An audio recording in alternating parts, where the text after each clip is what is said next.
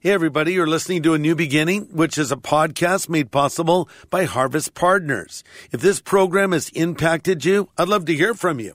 So just send an email to me at greg at harvest.org. Again, it's greg at harvest.org. You can learn more about becoming a Harvest Partner by going to harvest.org. Coming up today on A New Beginning. Pastor Greg Laurie points out why we should ask the Lord to give us a sound understanding of the important book of Revelation. If the Holy Spirit opens your spiritual eyes and ears to see and hear what God is saying in this book, it can make all the difference in the world. Because reading and understanding the book of Revelation will energize and excite you and remind you that God is in control of your life. This is the day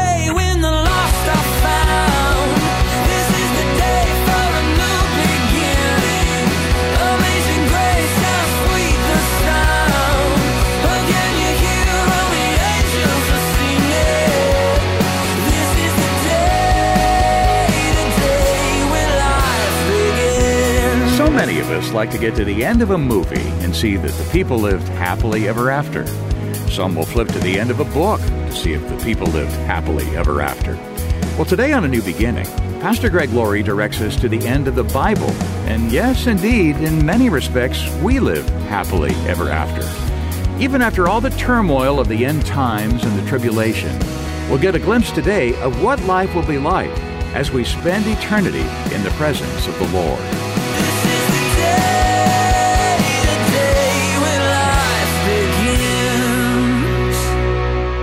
We're talking together about heaven, which is a real place waiting for us. It's not some mysterious atmospheric realm of smoke and mirrors. No, it's a real place for real people to do real things. This is the place Abraham was searching for. And it's really the place we're all searching for and longing for. In Hebrews 11, 8, it says that when he reached the land God promised him, Abraham lived there by faith like a foreigner living in a tent. Abraham did this because he was constantly looking forward to a city with eternal foundations designed and built by God. That's what heaven is. It's a city designed and built by God. Abraham understood he was like a foreigner. Guess what? You and I are like foreigners too. We're passing through this world. As the old song says, this world is not my home.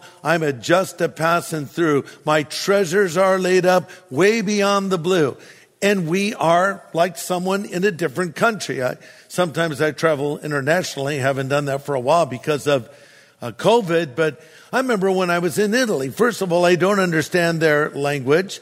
Uh, there's aspects of their culture I don't understand, and definitely I don't understand their driving. Okay, so they have a different way of moving through traffic in Italy. So I thought it would be fun to rent a Vespa, and I said to my wife Kathy, "Come with me." Well, it's different over there because the folks on the little scooters, and a lot of people ride Vespas and other scooters there in Italy, they're like swarms of bees. They'll come to a light and go around other cars and in between lanes. And at first it was kind of terrifying. And after about 20 minutes, I thought, okay, I got the rhythm of this. I'm kind of liking it. It was like a different set of rules. And then inexplicably, Despite these rather unusual traffic rules, I managed to get a ticket. I found out later because three months or so afterwards, I get a ticket from Italy because I actually pulled into the bus lane. It just looked like an open lane to me, but I was in the wrong lane. But I was a foreigner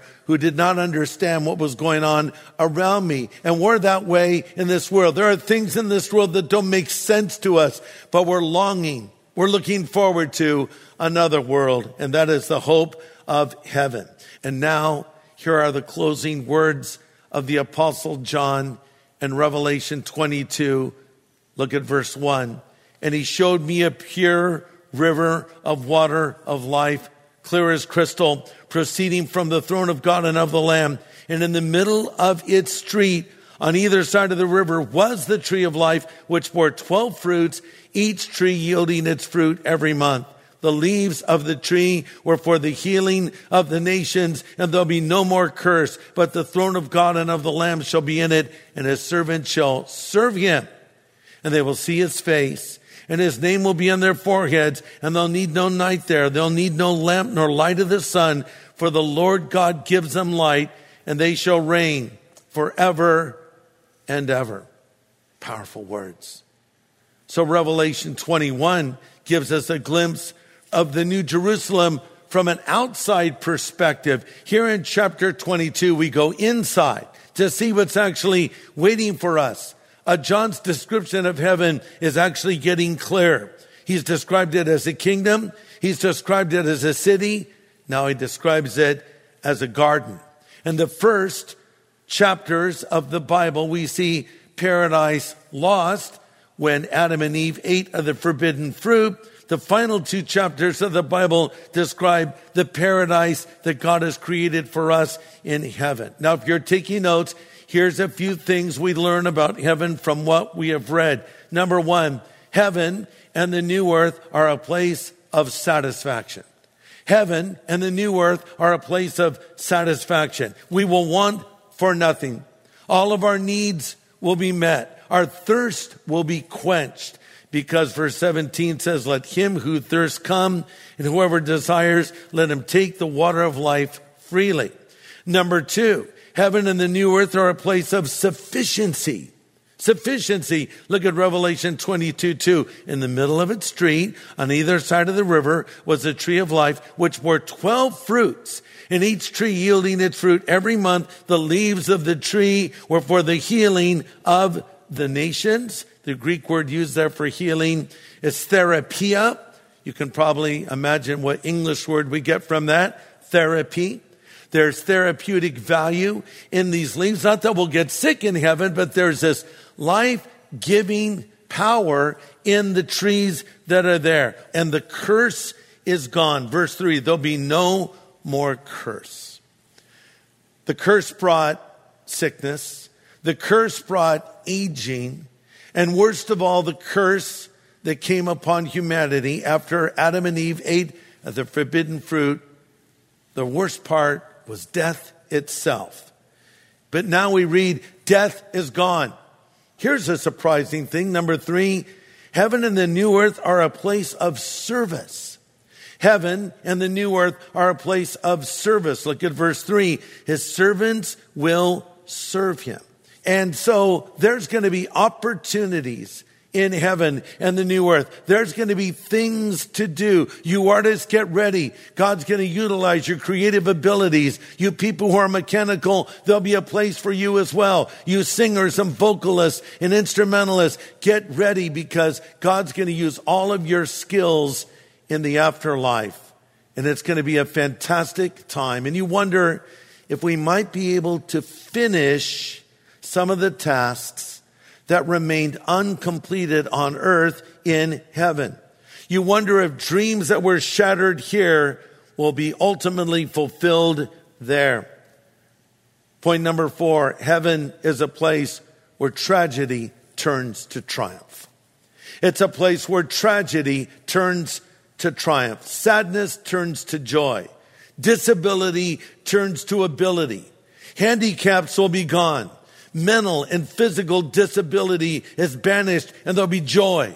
Heaven is a happy place.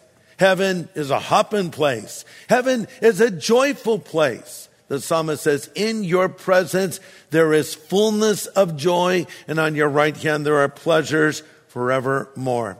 Let's read Revelation 22 verse 6. And he said to me, these words are faithful and true. And the Lord God of the holy prophet sent his angel to show his servants the things which must shortly take place. Behold, I am coming quickly. Blessed is he who keeps the words of the prophecy of this book. Verse 8. Now I, John, saw and heard these things. And when I heard and saw them, I fell down to worship at the feet of the angel who showed me these things. And he said, see that you do not do that. I'm your fellow servant and of your brothers, the prophets, and of those who keep the words of this book. Worship God.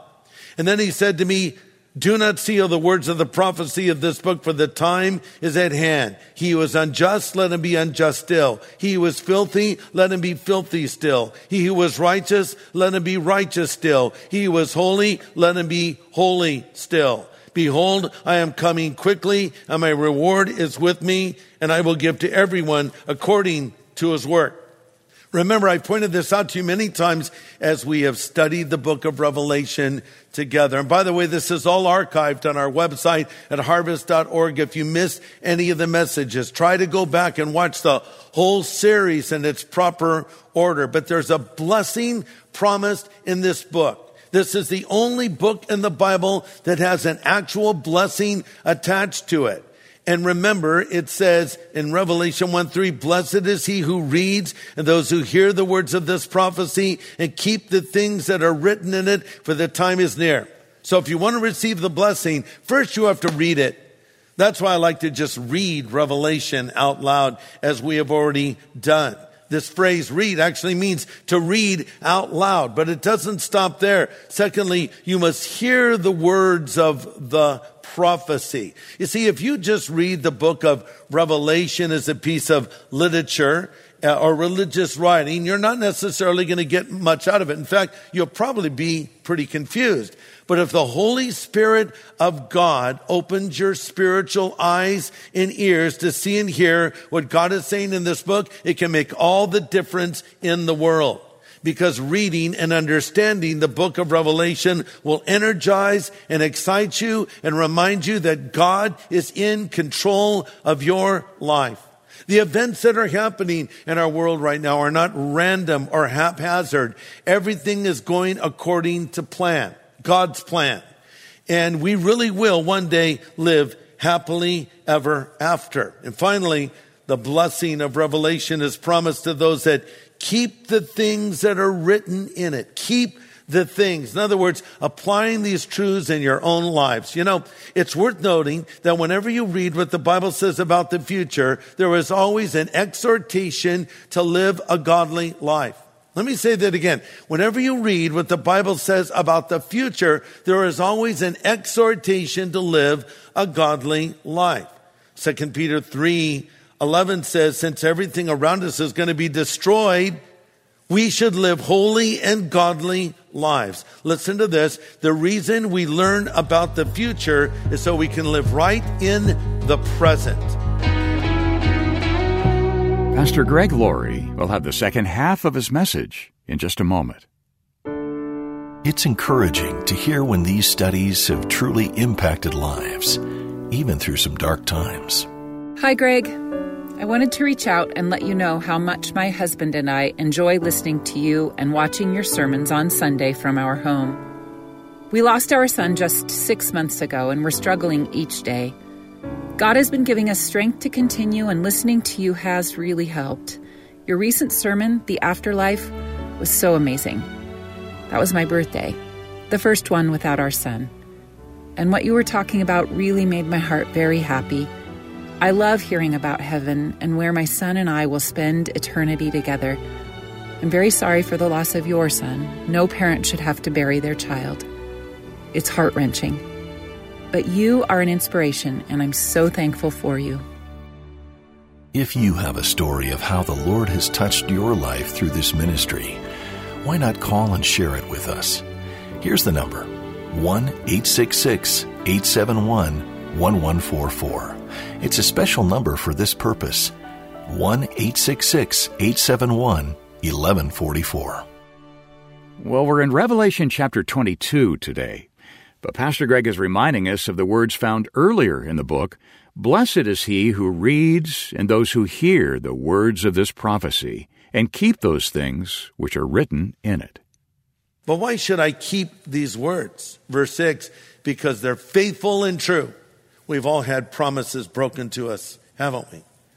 Uh, husbands and wives make vows to each other to be faithful to each other, and those vows are violated. Or maybe your parents made promises to you and they broke their promises and it broke your heart. I want you to know something. God keeps his promises. Jesus never breaks a promise because his words are faithful and true. And listen to this. He says, I'm coming quickly. Verse seven.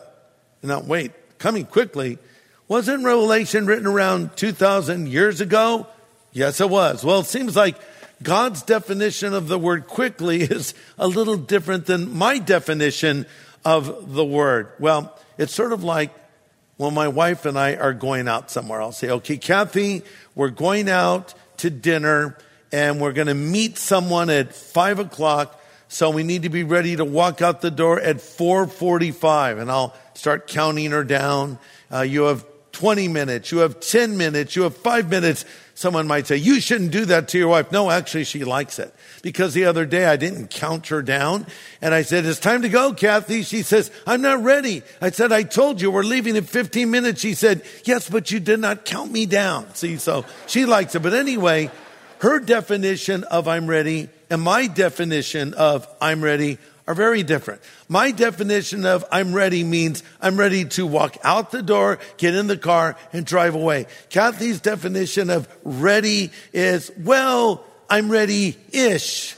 Uh, I may clean a couple things. I, I may run upstairs and grab a sweater. I may bake a cake. I'm not sure, but it's a little different definition of the word ready for each of us. So what does Jesus mean when he says, I come quickly? The Greek term here for quickly has less to do with how soon he will come and more to do with the suddenness of the event when it occurs. So when John uses this word quickly, he's not using it in a sense of time as in hours or months, but in a sense of a series of events happening together in rapid succession once they start. The final events of the end times are all very close together. You can compare it to dominoes. Once the first domino falls, the others fall in rapid succession.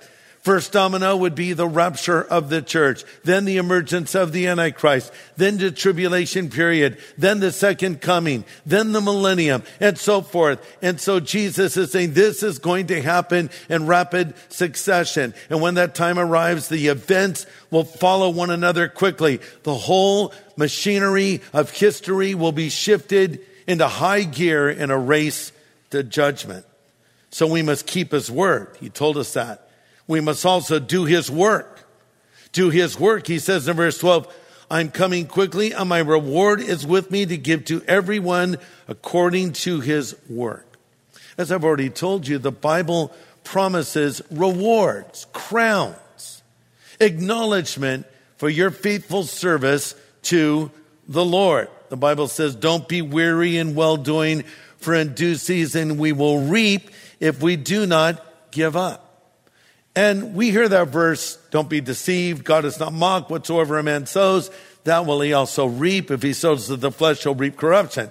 So when we hear you reap what you sow, we always think of it in a negative way. And there is a negative uh, way that can play out in your life. But then the verse goes on to say, but if you sow to the Spirit, you'll reap life everlasting. So just as surely as the person who has sown to sin will reap the consequences of it, the person who has sown to righteousness will reap the blessings of it.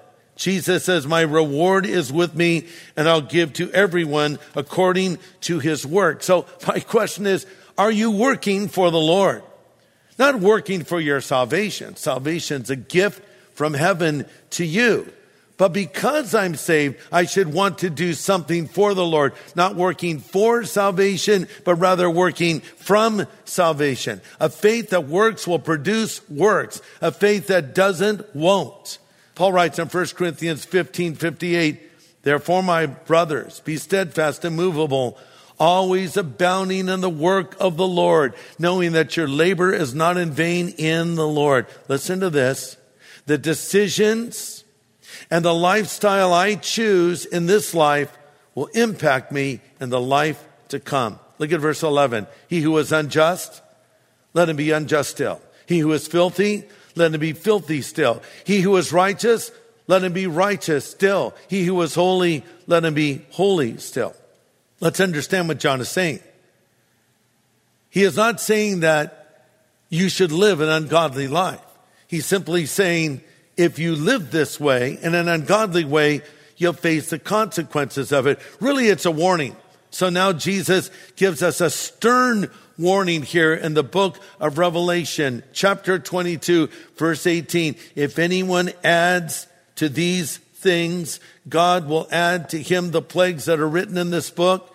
And if anyone takes away from the book of this prophecy, God will take away from the book of life and from the holy city and from the things which are written in this book. Wow. Loose paraphrase.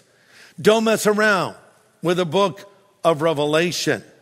Uh, this would speak of those who would disobey or disregard or distort or dilute scripture.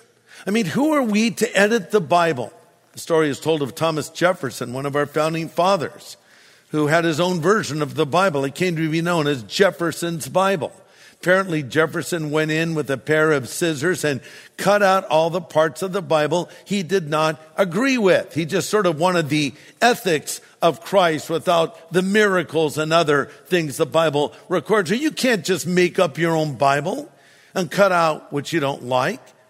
Someone might say, well, what if you don't agree with what the Bible says on this topic? Well, the simple answer is change your opinion because the Bible is right. Our objective is not to conform scripture to culture. It's to conform culture to scripture, you see. But this warning that is given to us here would include disobeying God's word. It would also include disregarding it, sort of tuning it out. That's why Jesus would often use the statement, he that has ears to hear, let him hear. Allow me to update that. Listen up. Pay attention to what is being said. We all know what it's like to tune things out. Maybe someone's saying something to us and, and we don't want to hear it. So we just tune it out. Jesus is saying, tune it in. Listen to what I'm saying to you. Another way that we would uh, do this is by distorting the word of God, sort of forcing it to fit uh, into the lifestyle that we have perhaps chosen. Well, I don't know if I really agree with that interpretation. I've come up with my own interpretation. That's what the devil did with Jesus and what we call the temptation in the wilderness. Remember, Satan quoted scripture. He said to Jesus, go ahead and jump off of the temple because the Bible says that his angels will give charge over you. And so the devil quoted the Bible, but then Jesus quoted the Bible back in context to Satan. And Jesus said, It is written, You shall not test the Lord your God.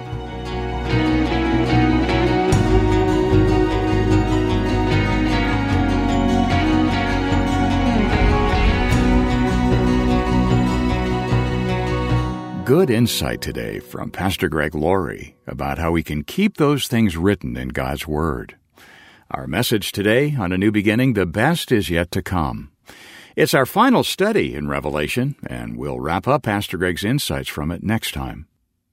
You know, Pastor Greg, when we look at world events, uh, global hostility toward Israel, mm.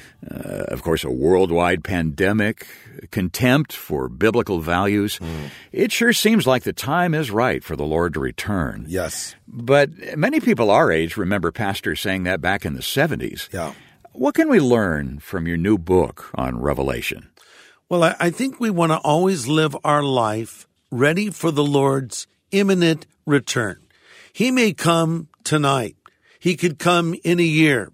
He may come in 10 years, 20 years. We don't know when he's coming. I've always avoided any kind of date setting because Jesus says no one knows the day or the hour. However, there are so many passages that tell us to wake up spiritually and to put on the armor of God because the day of the Lord is coming. It will come. It could come in our lifetime. It may come after, but no matter what, life will come to an end and we will enter eternity. So we want to be ready for that moment. But there are many signs of the times happening right now that I think we should pay attention to. The Bible tells us that in the end times, uh, it would be like a woman having labor pains. Now, you know, when a, a mother is ready to give birth, her labor pains become more frequent and they're closer together. And that is exactly the analogy Jesus used. When you see these things begin to happen, he says, look up for your redemption is drawing near. We've had an increase in many things the Bible said would be happening. As an example, the Bible predicted that one day there would be a cashless society. A hundred years ago, that would have seemed absurd. But today, with modern technology, with cryptocurrency, with all of the tech that's happening around us, we can see how we could step into that immediately. The Bible tells us in the last days that there would be a spread of plagues globally. I think that you could say that this pandemic COVID 19 was a plague. And that is a sign of the times. I could go on and on and things that are happening, the tension in the Middle East and much, much more. As we see these things happen, they're reminders that Jesus is coming again. Well, I'll tell you what, the book of Revelation unlocks this for us. And I've written a brand new book simply called Revelation, subtitled A Book of Promises. This is a thick book. This is a hardcover book that will be a resource that you can go to again and again. And it's going to help make the book of Revelation more understandable to you. And you'll begin to understand, perhaps for the first time, how to apply these truths in your own life. Listen, I want to send this book to you for no charge. It's actually for your gift of any size. So we're encouraging you to send something to help us continue to reach out through this radio broadcast, A New Beginning, and our other outreach efforts, as well as how we proclaim the gospel. This is how we do it. You pray for us, you support us, uh, you give us the ability to reach new people. And as our way of saying thanks, we'll send you your copy of this brand new book I just wrote, Revelation, subtitled a book of promises. Yeah, and we'll be glad to get it on its way to you immediately. And we'll also include a custom bookmark we've produced that lays out the timeline of the events of Bible prophecy the rapture, the second coming, the tribulation, the millennium. See them all displayed in proper order. It's very helpful. And the bookmark is automatically included with Pastor Greg's new hardcover book. When you send your donation, be sure to ask for Revelation, a Book of Promises and we won't be mentioning this much longer, so contact us soon. You can write A New Beginning, Box 4000, Riverside, California 92514, or call 1 800 821 3300. Our team is standing by around the clock, so dial 1 800 821 3300 or go online to harvest.org. Next time, the final installment in Pastor Greg's in depth study series in the book of Revelation. You don't want to miss the encouragement. Join us here on A New Beginning with pastor and Bible teacher Greg Laurie. This is the day, the day when life begins. A New Beginning is a podcast made possible by Harvest Partners, helping people everywhere know God. If this show has impacted your life, share your story, leave a review on your favorite podcast app, and help others find hope.